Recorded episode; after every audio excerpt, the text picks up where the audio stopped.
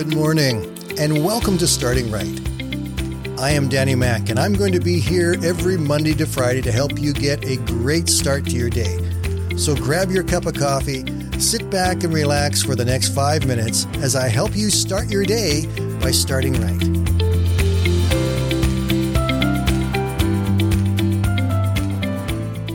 Hey, everybody, good morning.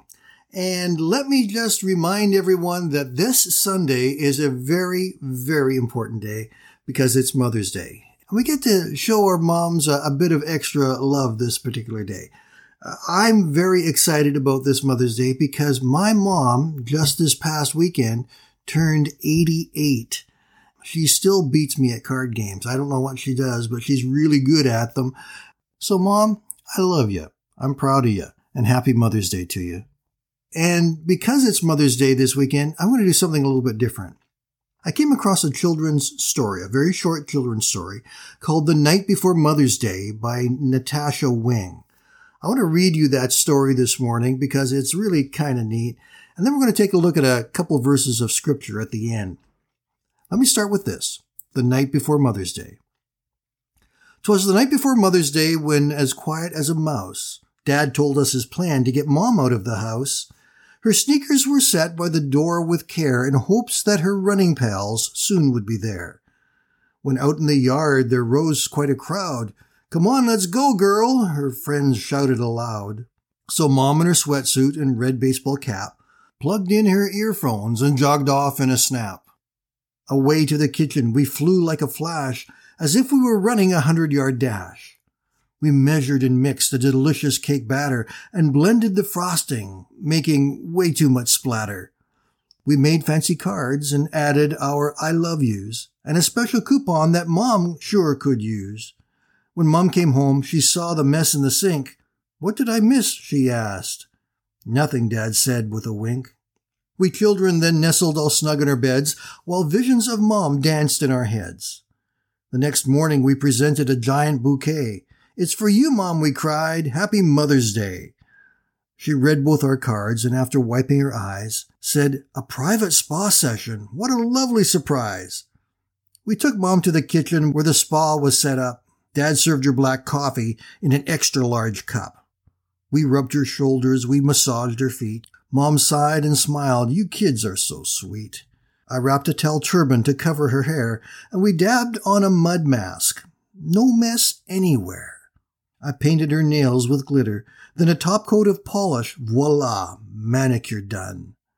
Dad said the chef will be serving a divine gourmet brunch.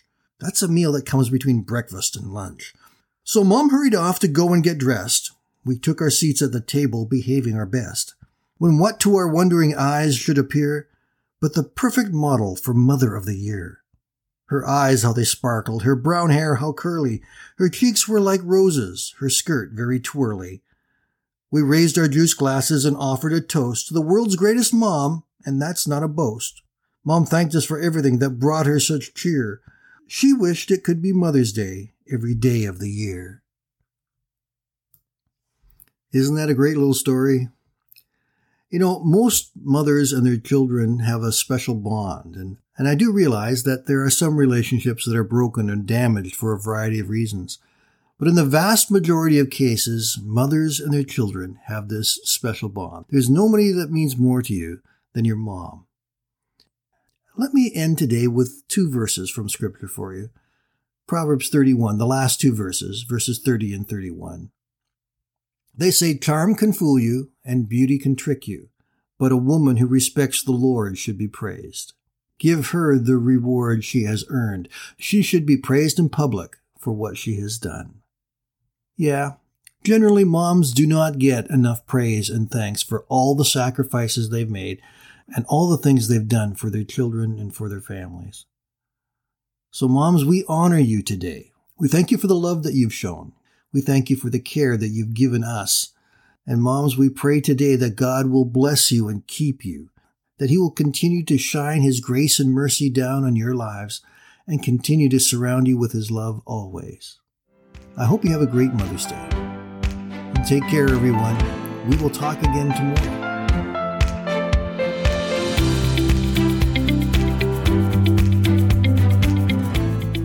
Thank you for listening today. And I invite you to join me Monday to Friday right here on Starting Right with Danny Mack.